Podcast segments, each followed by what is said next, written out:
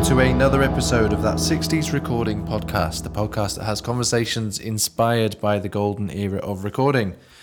Before I start today, I'd like to just point out that the last two episodes, the intro and outro music changed, and that was because I thought it'd be quite fun to feature the tracks of the album that we were talking about. Um, I had a very alarming email from, well, text message from my dad who will be listening to this. Uh, saying what's happened to the theme music, and that's what's happened to the theme music. So we are back to normal this week, as you will have already known. Um, so there we go. uh, okay, I have decided to start a Spotify playlist of the recordings that we talk about because I think that would be quite useful. So hopefully by the time this comes out, if you go to the show notes, uh, you will see a link to a Spotify playlist. I know not everybody uses Spotify. I'm sorry, um, but you could at least visit it on the website and just use it as a an almost an index for the the things that you can uh, you can listen to. But this particular conversation and the last one really.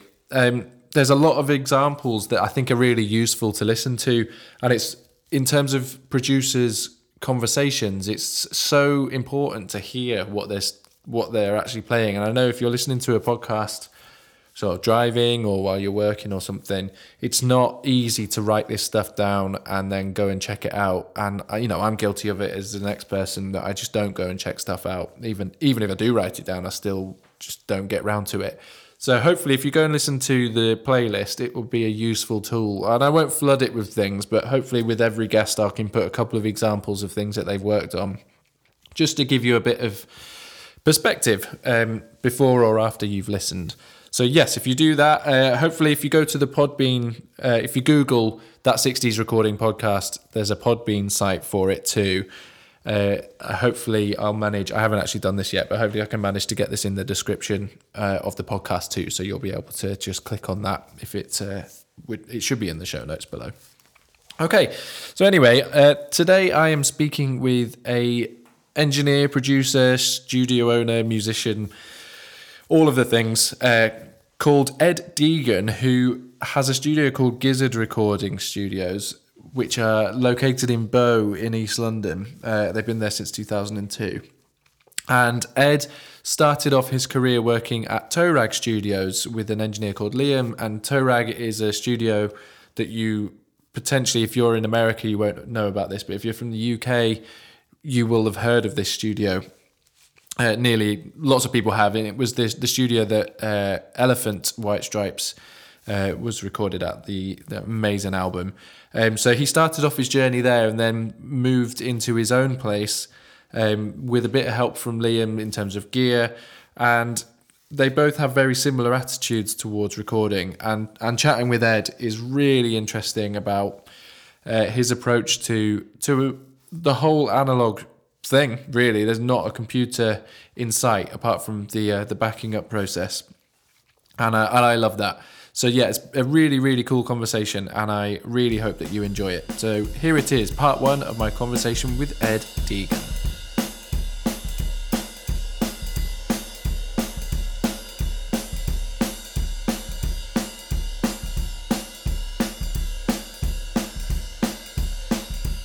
I wonder if um, if you could start off by sort of just giving a, a bit of a synopsis about what uh, Gizzard Recording is and who you are, and, and sort of uh, just an overview sure. of where you're currently at. Well, I suppose it's easy to start from the beginning. I mean, I started off probably. I mean, I started doing this when I was about twenty, so I'm, I'm nearly fifty now. So it's quite a long time a lot of recording. Yeah. Um, but I started basically started playing off in bands, you know, you know, around the sort of shoegaze sort of era of music, I guess, with regards to guitars anyway. Yeah. And um, we did our first record at Toerag Studios, which oh, is, cool. I'm sure you know. Yeah. So, um, um, I, before that, I, you know, I played around with four track and stuff. And, you know, back then, you know, home recording was, you, you couldn't really get great results. You get decent results, you get some space, but it, it was much harder to get good results. So as soon as we arrived, we were put onto Toe Rag by a friend of ours who was helping us with recording. I mean, from a band, a guy called Graham Sutton from a band called Bark Psychosis. I don't know if you. Yeah, I've come across them. Yeah, but he he was far more advanced than we were, and you know, in terms of his knowledge, in terms of you know recording, we were very green. Um, and he put us onto Tow Studios and he said, come on, let's go here. It's all old gear, you know. And at the time, there was no analog or digital. It was just, yeah. it was old. uh, it was 60s, you know, um, mainly. And um, as soon as we got in there, I just, I, you know, once the Liam's collection, it's just incredible. And I just, you know, really responded to the environment. And um, at, by the end of it, because of my sort of basic knowledge of recording, I sort of asked Liam if I could, you know, help with the mix, you know, if I could just do a bit of mixing. And he was yeah. really cool about it. He said, Oh, come on in, Jed, this is the bass, you know, sort of laid out the board for me. I said, Look, you just have a play around with that. And um, that was it. I, I, was pretty much hooked from that moment onwards. So I sort of said to him, I, I said, Look, can I come in and just make tea? You know, and back then, you know, you, you, could get, you could get into a studio by just tape hopping, you know, being a tape hop. Yeah, it's harder now, obviously, because it's not you know, there's no tape machine mostly, but um, immediately I could get involved in the in the working environment and sat, sat by this machine, just shutting it back and forward and dropping in, and that was it really. I started there, and you know, and um, did that for many years until you know finally I wanted to you know just have my own place, and then you know when plodded off down to the Prince's Trust. That I was younger then, young enough to qualify for that, and because um, no one else was going to give me any money. And um, I got a few, you know, I got a few, I think about six grand from them, which was great, yeah. enough to set up a sort of very humble, you know, half-inch eight-track uh, little mixer. I think a little studio master mixer, nothing special at all, and um, managed to get a small um, uh, there was a rehearsal room where I used to use a lot, and above the rehearsal room there was a tiny MIDI room, I guess is what you'd call it, like a tiny, you know, sort of eight foot by four foot rectangular thing yeah. that you could rent. And um, I rented that and put my gear in there, and I plumbed my clients down to the rehearsal room that was directly below. So when I got a booking, I rented the top room permanently, and the room below I, I um, used to just rent as um, as needed from All the right. guys who run the rehearsal room. And of course, day rates in rehearsal rooms are quite reasonable. So I could rent that for the day and put my bit on top. And it was still quite cheap for the band. So yeah. that's how Gizzard Recording started. Still, with me still working at Toe Rag and slowly getting my foot in the door, you know, of having my own place. And it was so successful that I thought, right, great, I'm going to have, you know, I gave me the confidence to kind of then go on and, and get premises and, and, put together what I've got here now, you know. So that's that. Um, should I carry on with that? well, I've just got a, a, question on the back of that then. So, um, I mean, obviously, I've, I haven't actually managed to speak with Liam from Toe Rag yet. He's on he's on the list, but he's on your list. I would yeah, have thought. Keeps, yeah. Um, I'm in contact with him, but he just keeps cropping up as uh, you know somebody that I'm I'm desperate to speak with. Um, yeah. But I mean, oh, to unpack a little bit what you what you've just said, if we, I mean, the, my main question first of all is when you started working above this rehearsal room, were you working with bands that you'd sort of met on the scene, or how how were you? What attracted them to you? How were you sure. finding out about people? Well, because um, obviously being a Toe Rag was was really useful because yeah. um, that was just in the build up towards the sort of biggest, you know, the biggest time for Liam really when the White Stripes Elephant thing was about. Well, we didn't know that was going to happen, but that yeah. was around the corner. Um, so uh, bands would come into Toe Rag, and you know, it was always, it was never really a conflict. It's never really been, even though we're up the road from each other, you know, Toe Rag and here. There's never a competition element to, to what we do. I don't know what it's. It's a strange. It's never become that way. But it, well, I mean, I would just quite happily say, "Oh, well, I run a studio up the road," and then the band might come to my studio. Then they go back to Toe Rag because if I had a smaller studio at the time, they might just do a demo at mine, and then we'd go and I'd end up engineering at a Toe Rag, you know, which was really nice. So mm. both of us, the, the, the work would be shared. So people would hear about it from that, and then of course word of mouth would spread, and they'd tell other people. And the fact that I was in a rehearsal room was really useful because well, yeah. the guys would say, "Oh yeah, there's a guy bloke upstairs. You know, he's, he's doing recording." And um, also at the time there was a club called an Art Rocker Club um, in um, it was called Art Rocker and it was in uh, Highbury in Islington, Yeah. and it was run by the guys who used to run Too Pure Records, who discovered PJ Harvey, and you know they'd started up their own label, Art Rocker, and again that was very guitar based, very rocking, you know, the sort of stuff that would sound great on tape. So I rekindled my um, friendship with those guys because I knew them from the Too Pure days with PJ Harvey, and they they really loved the studio, the idea of the tape, and it was affordable. So they would just constantly like plug bands over to me because they were running a club. So, oh yeah, go and see Ed, go and see Ed, and that was great, you know. so, so that really, really, that really blossomed. And then of course, you know, it's like it's word of mouth. Some other person tells another person. I've never really advertised. And with studios, I've I've, tried advertising. I've even tried Google ads. I've tried all sorts of ways of advertising just because I felt I should Yeah. but I must say it's it's been completely pointless in my in my in my experience. You know, it's um, everything has always come just from people telling other people. I, you know, it's just it just seems to be the way. I don't know why. Maybe social media it does more these days. I don't know, but um, in terms of ads, anyway, it's never been any use. But yeah, that's how that came about. Really, that's how people found me, and you know, and that pushed on to eventually, you know, getting my premises here, which is, you know, a proper, you know, decent sized space Yeah. proper room and everything.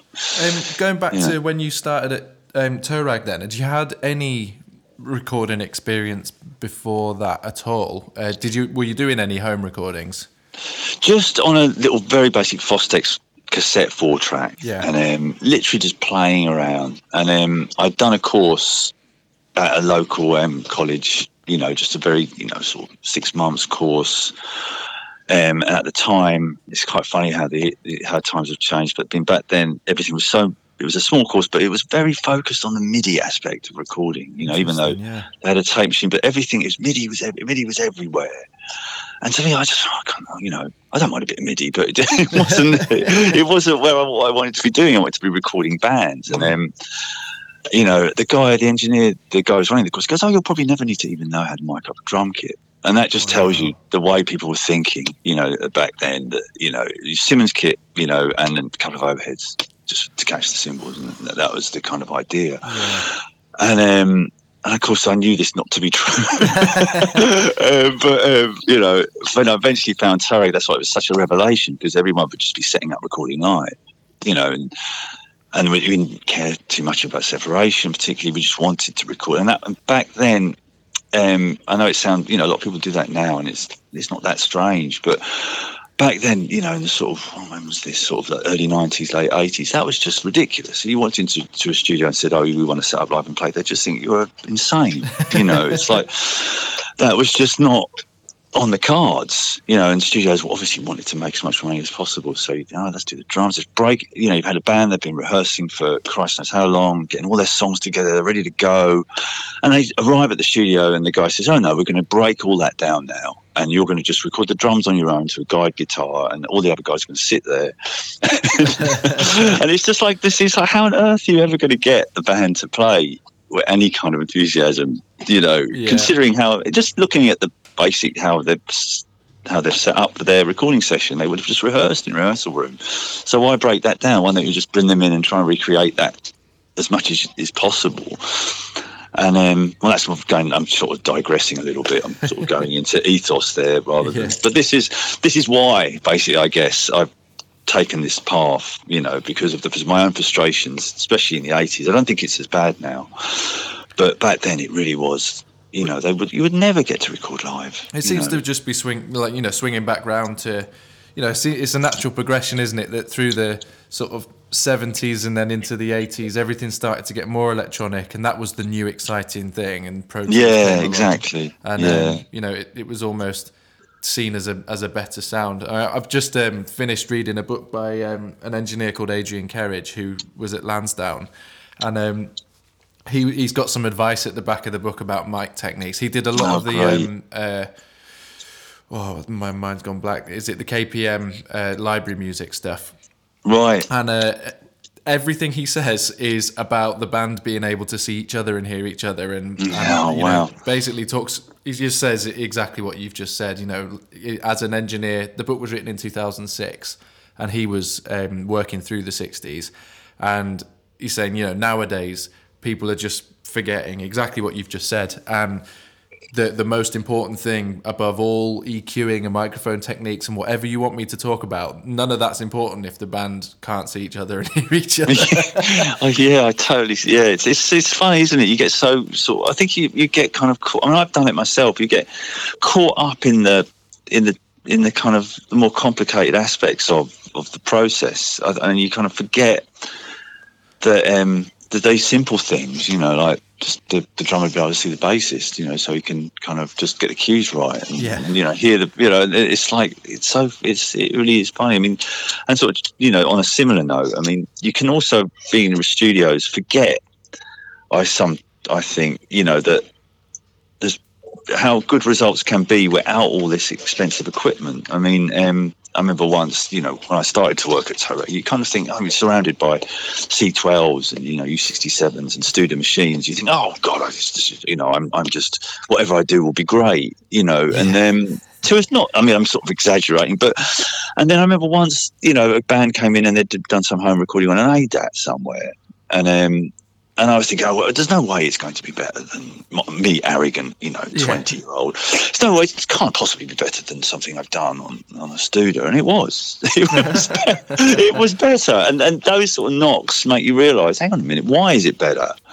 Um, probably because they were really comfortable, and, and and when you looked at how they'd recorded it, they they'd done it really simply, but that was right. That was the right way to record that band. And my and then and then I, it really did turn things. It, little things like that made me really sort of not get keeps you grounded, and you know, and you kind of realise like, you know, not to get snotty about like you know.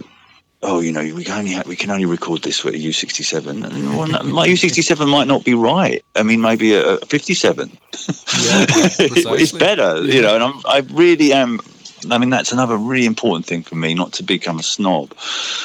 But I mean, that's easy for me to say because I've kind of used those that gear, you know, yeah. and you kind of come. You've had I've had a chance to come full circle on it. But um, I think it's really important, and never there's never any reason why something shouldn't sound really good, you know, just because you haven't got a, gear A, you know, yeah, or yeah. item B. You know, I, I, do think you can do incredible things. You know, and sometimes it makes you think outside the box, and you just do stuff you wouldn't normally do. You know. So, so on that, like on that note, what were you? What were you sort of learning or observing on, on a daily basis at, at Toe Rag? I'm just trying to build a picture of, of kind of sure. where your head was at when you when you sort of moved into the rehearsal space. Like, what was your what was happening for you in terms of um, what you were learning through the time you spent at Toe Rag? Well, sorry. Um, yeah, so when when I was at Toe Rag, I mean, this this amount of bands that came through, you just got to see all factions, all manner of, of types of music coming through and, and recording it. And I was really fortunate at the time. You know, Liam was a good friend of Mark Neill, was, yeah. you know, really good, great engineer in America. And he, he, he sort of caught you know, he'd heard about what Liam was doing and, and, what we were up to, and he said, "Look, I really, I'm really into it." I, you know, but he was much more advanced technically than we were. He, you know, his knowledge was. I mean, the guy's a bit of a genius, to be honest. I think he is anyway. He um, he decided he was going to come over here and to London and help us sort through our gigs. We had it set up, and Liam had a red desk, REDD.17 desk, mm. the, it was Abbey Road board, and we had another old board, you know, that was based based on it wasn't really any make it was something someone had sort of put together as a bit of a project but it was quite interesting and these great compressors in it. And um, he had that and all these all bits and pieces kind of like we were trying through books and trying you know through what we'd read or whatever to put it together as a studio would have been in, in you know the mid 60s yeah. And um, he knew exactly how to do that and we were learning trying to, to achieve that. And um, you know getting some really good results but there was things we were doing that we just didn't know that could have been done much better. And, and he came over and he helped us, and that was a massive learning curve. That those those days, you know, I remember when he came over. He only was only over for a week, and we was to work through the night, and we'd work, you know, in the day, and you know, we just kept going, and it was a really it, positive, like you know, experience. Just mm. you know, constantly listening to records, and then you know fixing gear. And finally, we get, you know, his mission was by the end of his time with us to get our BTR um, mono BTR British tape recorder. Probably, I'm sure you know what they want. Yeah. Uh, you know the the Abbey Road machine going because we had one, big green, lovely machine, and he, you know, that was the sort of goal to to get this thing working. And um, you know, he was, he was his head, Mark's head was in this machine constantly for the whole week, and I, we were just thinking, God, is he going to, you know, is he going to get the thing going? You know, and by the end of it, you know, he did, you know, and and it was just such a joy, you yeah, know. Yeah. And we we all did this recording session. We all got any instrument we could, and we did a session. And Liam engineered it, and we all. I think I played drums, and someone else played some other stuff, and we recorded, you know, onto the BTR, which was just, you know, I'll never forget that. That was great. So all these experiences, you know, I'd sort of all these amazing people. It was just a really, you know, lucky in a way. So like anything, it's timing, isn't it? You know, you roll into these things, and um, that set me up for what I wanted to do with my studio. And to be honest, I I just my reasons for wanting to have my own studio was really just so I could stretch my legs and sort of do follow the, the, not massively different from Toby. You just wanted to work for myself really and have my own have my own setup and things set up the way I wanted to set them up. Yeah. And um, but the ethos hadn't hasn't changed. I mean, there might be some slight differences between. Obviously, there's differences between Toe Rag and, and this studio. Yeah.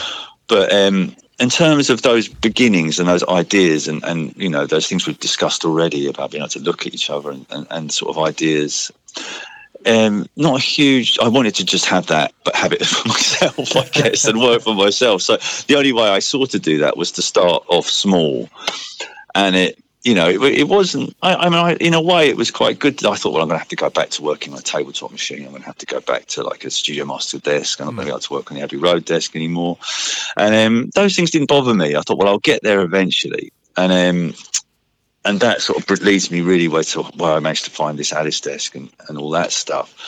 So once I got the money from the Prince's Trust and I was building up and I was working at Toe Rag and I was also doing the, you know my own the beginnings of my own studio at the rehearsal room. So between the two of them, I was, I was really busy. And um, eventually, a friend of mine, uh, Tom Cullen, he he it was a band called Quickspace Supersport that did quite well in the kind of nineties, mm. and he got an advance from Matador, and um, he bought a load of recording equipment. He was quite an enthusiast himself, but never really kind of wanted to start a studio, but just liked playing around with the gear and recording his own stuff. Yeah. And he bought a, a Ray 8016 track, and he somehow acquired this Alice desk, which I, I suspect, you know, it's, it's, probably, you know, one of the, you know, um, track plan ones that people go on about. You know, the the the Helios um, poor man's Helios type oh, yes, things. Yeah, I. I suspect, I don't know for sure, but or it's one of the ones that come very soon after that and um, he he got this thing, you know, and he, he didn't. It was a bit in a bit of a sorry state, and um, he never really used it and didn't do anything. When I went, went to his place, he had all his studio gear up in Lancashire, his parents' place. Mm. And um, he took us up there to do some recording. I saw this thing. I was, what, you, what, what you, what's going on with this? And he, and he goes, oh, I don't, I I'm going to get it going eventually. So I just badgered him for this desk. I said, look, let's bring it down. And I was living in the bedsit at the time. and, I, and I said, we can get it into my bedsit. and, I, and I had like a sort of chair, like a swivel chair that I'd taken the back off it. And I'd sort of precariously sort of balanced it on the chair so I could revolve it round to kind of operate on it in various manners. And yeah, so he planted it, took up the whole room, and he said, "Look, if you can get it going, you can use it, but as long as I can use it whenever I want." And that was kind of, I thought, fair enough. Okay, I needed, I needed a big desk to set up my studio with, and I needed something to marry. At the time, I had his two-inch six Sing that was in the two inch the tape machine wasn't in the bed sit, but um, that was still someone else. But he's he said I could use that as well. So this was how I this was my way in to get like a you know serious, you know, tape machine and board to yeah. get myself going. And um, I've muddled about this desk for ages. I got the thing working, and then we got the premises here in Bow, and I put it in, and I got it, and it was never, it wasn't perfectly running when we opened it up. It was, it was running enough that we could get good results from it. And, I, and as the sort of the studio got going, I tinkered away on it, and I slowly got it, you know, up to scratch with some help from he's not no longer with us now, but he's an amazing um, technician called Pete Martelli, mm. who um, used to do all the studios. I met him through Toe Rag, you know, at the time, and he helped me, you know, get the thing going, and, you know, get it up and running. And um, that's how I got it. And eventually, once it was up and running, you know, Tom sort of oh, got it going. And he came in and did some sessions on it, which was great. And eventually we arranged, I thought, well, I'm going to have to buy it off him. You know, can we, can I buy it off you? And we eventually, you know, came to a sort of plan. Yeah. I didn't buy the tape machine off him. I, I ended up buying the 16 track two inch off Liam in the end because he had Oh. one, but he didn't, didn't want it. So, but that's where the Alice desk came from. And that's what I'm still using. I'm just looking at it right now. Um, um, so that's that's how that came about. And then you don't see them too often. I think I only saw the first one I've ever seen in about uh, at a studio in down in um, in Devon, maybe uh, last year I think it was. oh wow, Yeah, and then since doing a bit of research about them, you know, found out the significance of them. But I don't know anywhere else that's got them. yeah, I've never seen another. I've seen lots of the small mixers, which are great by the way, the little green ones. Yeah. Um, they're they're fantastic, but I've never I've never come across another studio that's had one in you know in one piece. You know, and um, I've made on on the Alice subject. I mean, another. Uh, I did a session with, with Mungo Jerry Yeah. um, a few years, quite quite a few years ago now, and um, he had an Alice desk a bit later than than one I've got, and he said, um, you know, he had it running, and he had, it, you know, the, the chassis that all his mod, all the modules fitted into, it, it rusted away, but he, he still had all the all the modules, and he said, oh, do, oh, do you want them? So I acquired all Mungo Jerry's Alice Wow, desk, which. I've got racked, some of the modules racked up, running off the same power supply as this desk because it, it's the same, you know. Yeah. So that's a, a nice little addition, you know, to, to the situation. Yeah, that's really cool. So- Did you have to change your?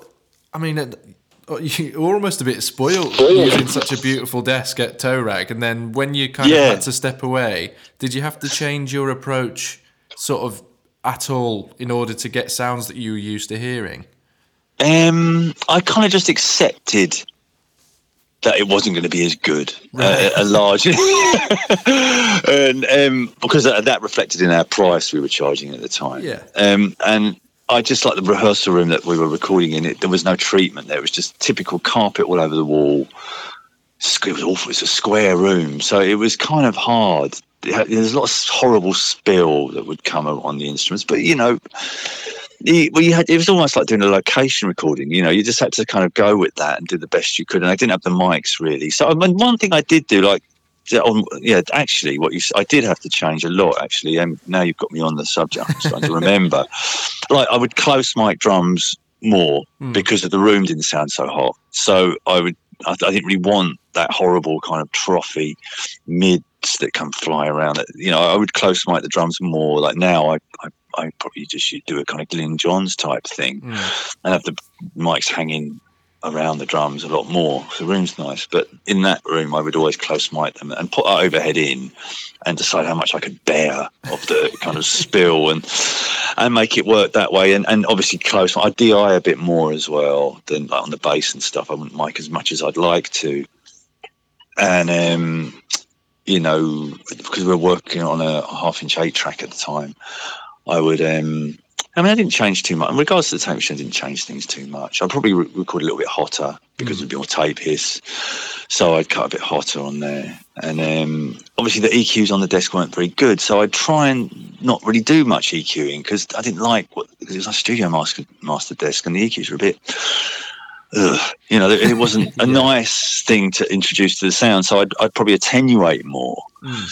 Then filter more and, and, and do things like that. And I'd use the mic filters on the mics themselves a lot as well. And I try and I try not to use the gear as much, you know, because it didn't sound so good, you know. So uh, you'd, you'd kind of work around it like that. And I, you know, I didn't have, you know, the compressors I had weren't great, but I had to obviously use them.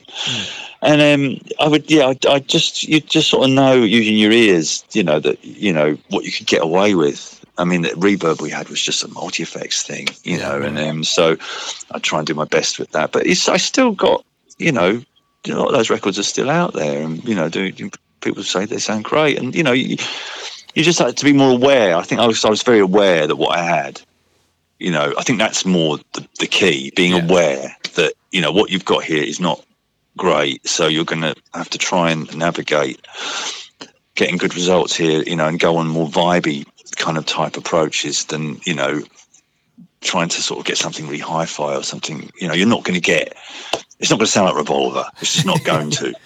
So let's try it. you know, work to our strengths here, and you know, and um, do it that way. And then, of course, when I got it, it was quite nice having that.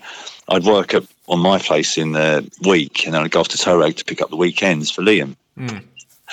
So you had that immediate comparison you know, constantly being reminded, and which was really useful because you could just see it night and day and see what was good and what wasn't good, and what you wanted to have in your studio when you finally got when I finally got here that yeah. was important. You know, that was really important. I must have that. I must get that sorted out. And for me, I mean, I must say that I've, the, the the most important thing would be the monitoring over all of it. Interesting. Because if I can't hear anything properly, and the, and the room I'm in that I'm monitoring in I can't fix it. Yeah. You know, so if something's a bit crappy, I mean, I might hear it. At least I've got a fighting chance to deal with it, and um, you know, maybe try another approach or change something. But if I can't hear it properly, um, you know, it's not. So I found that to be the key in all of it. You know, the monitoring at Toe Rag was really good. The monitoring I had at um, my place was kind of all right, I guess, but it wasn't cutting it. And I, that's what I found. I thought, well, wow, I can really hear it here. And that's what I could really, you know, already found to be the key. So that was when I set this place up. I thought the room, the control room's got to have a really good acoustic. The monitoring I've got has got to be really good, and um, you know, and and do the job. And I, you know, I must say, I, I'm really pleased with it. It's probably the, the, my proudest thing is getting the acoustics and everything sorted out in these rooms mm. without having a you know without having a, degree you know just kind of having just working with people like Mark Neill and talking to people and, yeah. and and sort of you know grabbing the information that way so i guess everything i've learned is it's been a very old fashioned way of learning you know it's I never went. I did, never did a, a degree or anything or I mean, any would, kind of education. I'd argue that um, that it, you I don't know if they would even teach that. I think monitoring is a is a subject that's completely overlooked, um, and it seems to. Like again, the Adrian Kerridge book I was talking about, he talks a huge amount about it. What they did at Lansdowne and um, the monitoring there, it's just fresh in my mind. But there's a, it seems to be something that's come up again and again. And uh, Ken Scott mentioned it when when I spoke to him. That's you know a hugely important thing for him, and it's almost, you know, everybody's got uh, like Rokit KRK monitors, and they're just more interested in having a having the the best microphone they can. But yeah. If you can't hear it, if you can't hear it accurately, then um, sure, it seems it seems so obvious when you yeah. It, but it seems to be so often overlooked, especially in you know the days now of. Uh, sort of looking at YouTube and mixed tricks and all this sort of clickbaity type stuff. It's it's um you know the basic stuff of just hearing accurately what you're doing is obviously very important it's difficult, isn't it? Because I mean, I, I, was the same when I was, you know, I started off. I just wanted, I saw photos of the Beatles, you know, using, you know, U67s and all this stuff. And I just wanted to do, I wanted that, you yeah. know, that's all I was interested in. And it makes sense. It's like looking at a guitar you want, isn't it? And yeah. someone playing it that you really admire. Just, you know, monitoring is all a bit boring, really, isn't it? It's, true, it's, true. it's not as exciting.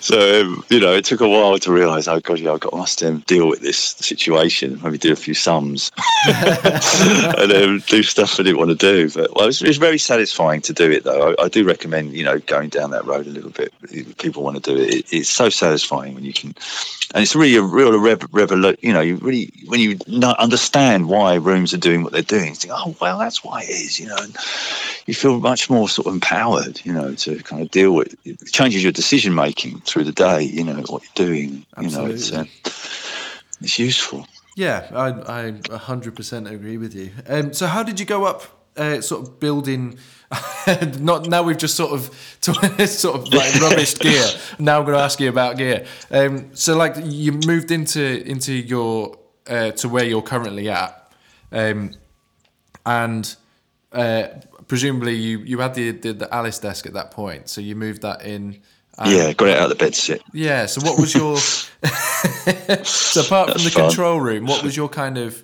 um, you know, if you got what was the space like when you moved in, and what were you, you know, how did you go about sort of building what you've currently sure. Got?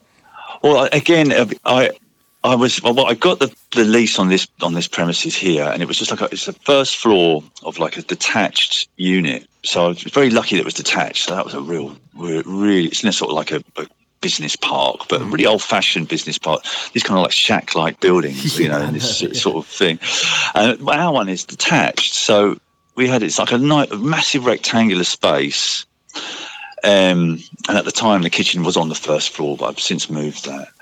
And um, a small room area downstairs, you know, with with a kitchen and loo and everything. But the kitchen's down there now, but it was up here. But um, anyway, that's not really important. So a massive rec- rectangular space, and um, I the, what my thought was to just make literally slice it in half. Obviously, the smaller end would be the the uh, control room, and the large end would be the live room. Yeah. But before I, I sort of made that call, I was running these these these these um these math this maths to you know work out how the rooms would respond to the bottom end on bass you mm. know to get the standing waves and everything. So everywhere i walked in I was looking for this place. I was looking you know went- going around with this tape measure. People would think i was nuts you know the state agent but you know i was really to see if it was possible to make that situation. I wanted a, a control room and a live room. And i wanted obviously the live room had to be big enough and the control room had to be a, you know everything had to be right. So eventually we found this place and it was quite a simple matter of like obviously putting the, the stud work everywhere room inside a room affair, affair with the one wall down down the side and then we did that and you know once i got that sorted out and the acoustics were kind of set anyway i knew what, more or less how the room was going to be and how what i wanted to do and then got the desk in and you know set it all up and everything and you know wired everything in so what was your uh, have i moved off the point No, there? no, that's exactly what I want to know about. Is, uh, you know, sort of how I think that I just think it's really interesting the idea of you know you've got this experience at a you know a really high quality studio doing specifically sort of analog stuff, and then you you get the opportunity to to create your own space. I'm just interested in how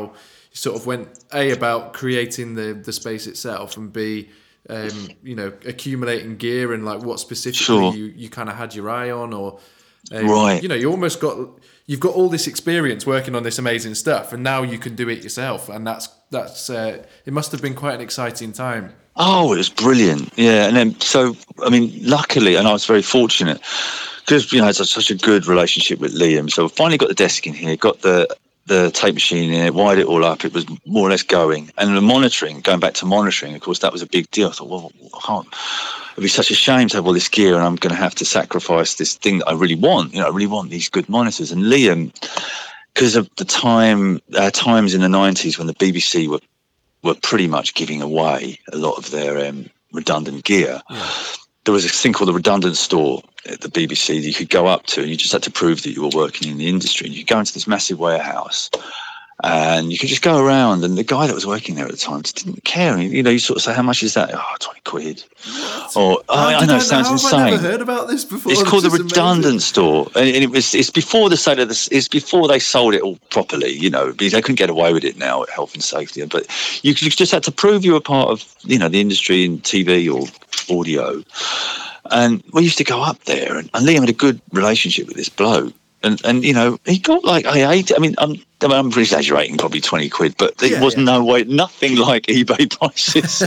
Total bargains, you know, for this amazing gear. So he bought this stuff in abundance. I mean, the old Toe Rag that was originally in Shoreditch was it was like eighties across the board. You know, like you know five or six one inch eighties at one point, and um, he bought these going you know these monitors, these amazing BBC monitors. LS1As, I think they are. I can't quite remember the name, but they, they're the big green one. You know, you've got the Rogers LS3/5As, Yeah, and you've got the, the in the 60s they built these big full range monitors similar shape and, and sort of you know dimensions but much bigger you know kind of just a bigger version of that Yeah. and then he had them at, at the Toe Rag. he never really used them much i don't know why but when i set up this place he said oh you can have them you know and um, as soon as I got them set up, they really rely on you must have your room acoustically right, otherwise you know it won't because they're big things. As you know, if you're going to kick out, you know they'll they'll give you an accurate bass, but if your room's not going to you can deal with that, they'll it'll colour the sound. So he, he gave me these um these monitors, and I you know set them up, and it was just fantastic. You know, I was just so pleased. You know, to finally you know, so I've got the desk, I've got the tape sheet, and there you go, you've got the monitors as well. You know, so that was a bit of a gift from him. You know, to get me going. oh, lovely. Yeah, Yeah, so that was, but it wouldn't have been possible without that redundant store and all the stuff that, you know, and we picked up from there, you know. So, so then, is this this is 2002 you started, isn't it? Uh, yeah, yeah. So that again, that was the timing. I think when did the when did the White Stripes album come out? When did the Elephant come out? It was around. It was around then because uh, it was soon, wasn't it? After that, or maybe a few year, a year or so after that. It was around that time. Yeah. Because that I couldn't have timed that better because Liam, you know, Toe Rag became so busy as soon as that record. I mean, everyone wanted to record at Toe Rag. It was like, you know, he he was begging people, people to come in there and work. It was so busy, and of course, this place then was, was this was just like the overflow. Yeah, because it was just perfect. Because everyone wanted to record on tape, everyone wanted to try and remake that record, and um, we were so busy, and it, you know. Uh, and obviously it's quietened down. It's quite a while ago now. It's totally quietened down. But the people that, of that time who were you know, trying and making records. A lot of those people are still with me now, coming in, recording, and you know, so it was a. I couldn't have timed that better. You know, if I'd set this place up maybe a few years before or a few years after, it might have been harder to get the ball rolling. Yeah. You know, to such a. But that was such a, you know, a push.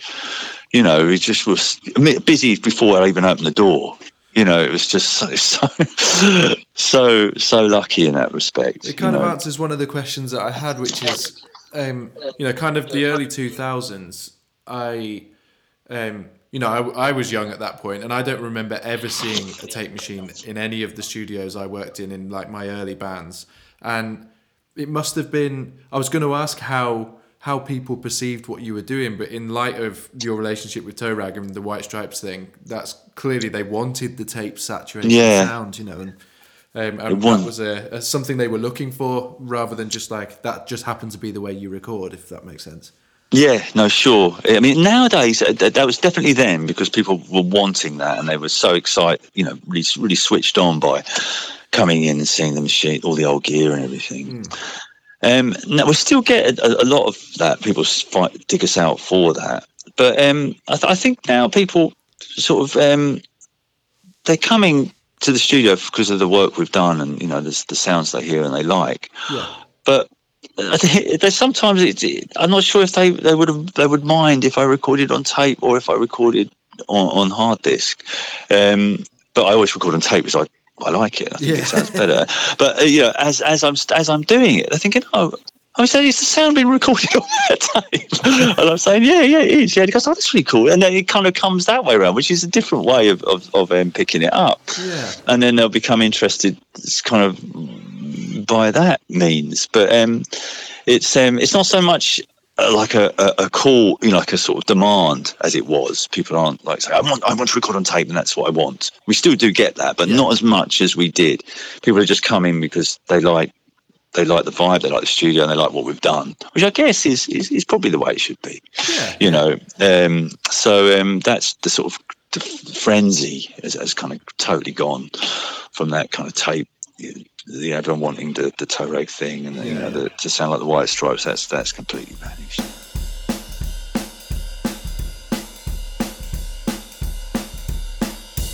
There we have it, part one of my conversation with Ed Deegan of Gizzard Recording.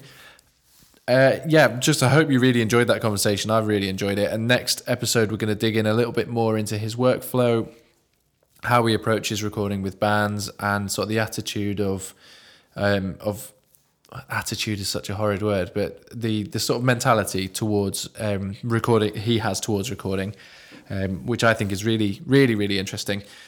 Don't forget that if you visit my website, all you need is drums. There is a shop on there, and you can support this podcast by buying one of the lovely enamel mugs that I've got for sale there. Uh, you could use it to drink out of, obviously. You could also use it as a pen pot. Um, and thank you to everybody that's bought one already. I do really appreciate it. Um, yes, also, if you're listening to this on Apple Podcasts, please scroll down and leave a little review. You don't even have to write anything, you can just click the stars. But that would be very helpful if you wouldn't mind doing that. Uh, and do please spread the love of the uh, of this analog recording. If you know anybody that would like to listen to this podcast, uh, that would be great. Uh, so that just leaves me to say a huge thank you to Joe Kane for the intro and outro music of this podcast, to Adam Mallet for the artwork he supplies for the podcast, and to Rory Hancock for editing and uploading and doing all of the legwork for the podcast. Appreciate all of you. Thank you for listening, and I will be back with part two next week. Goodbye.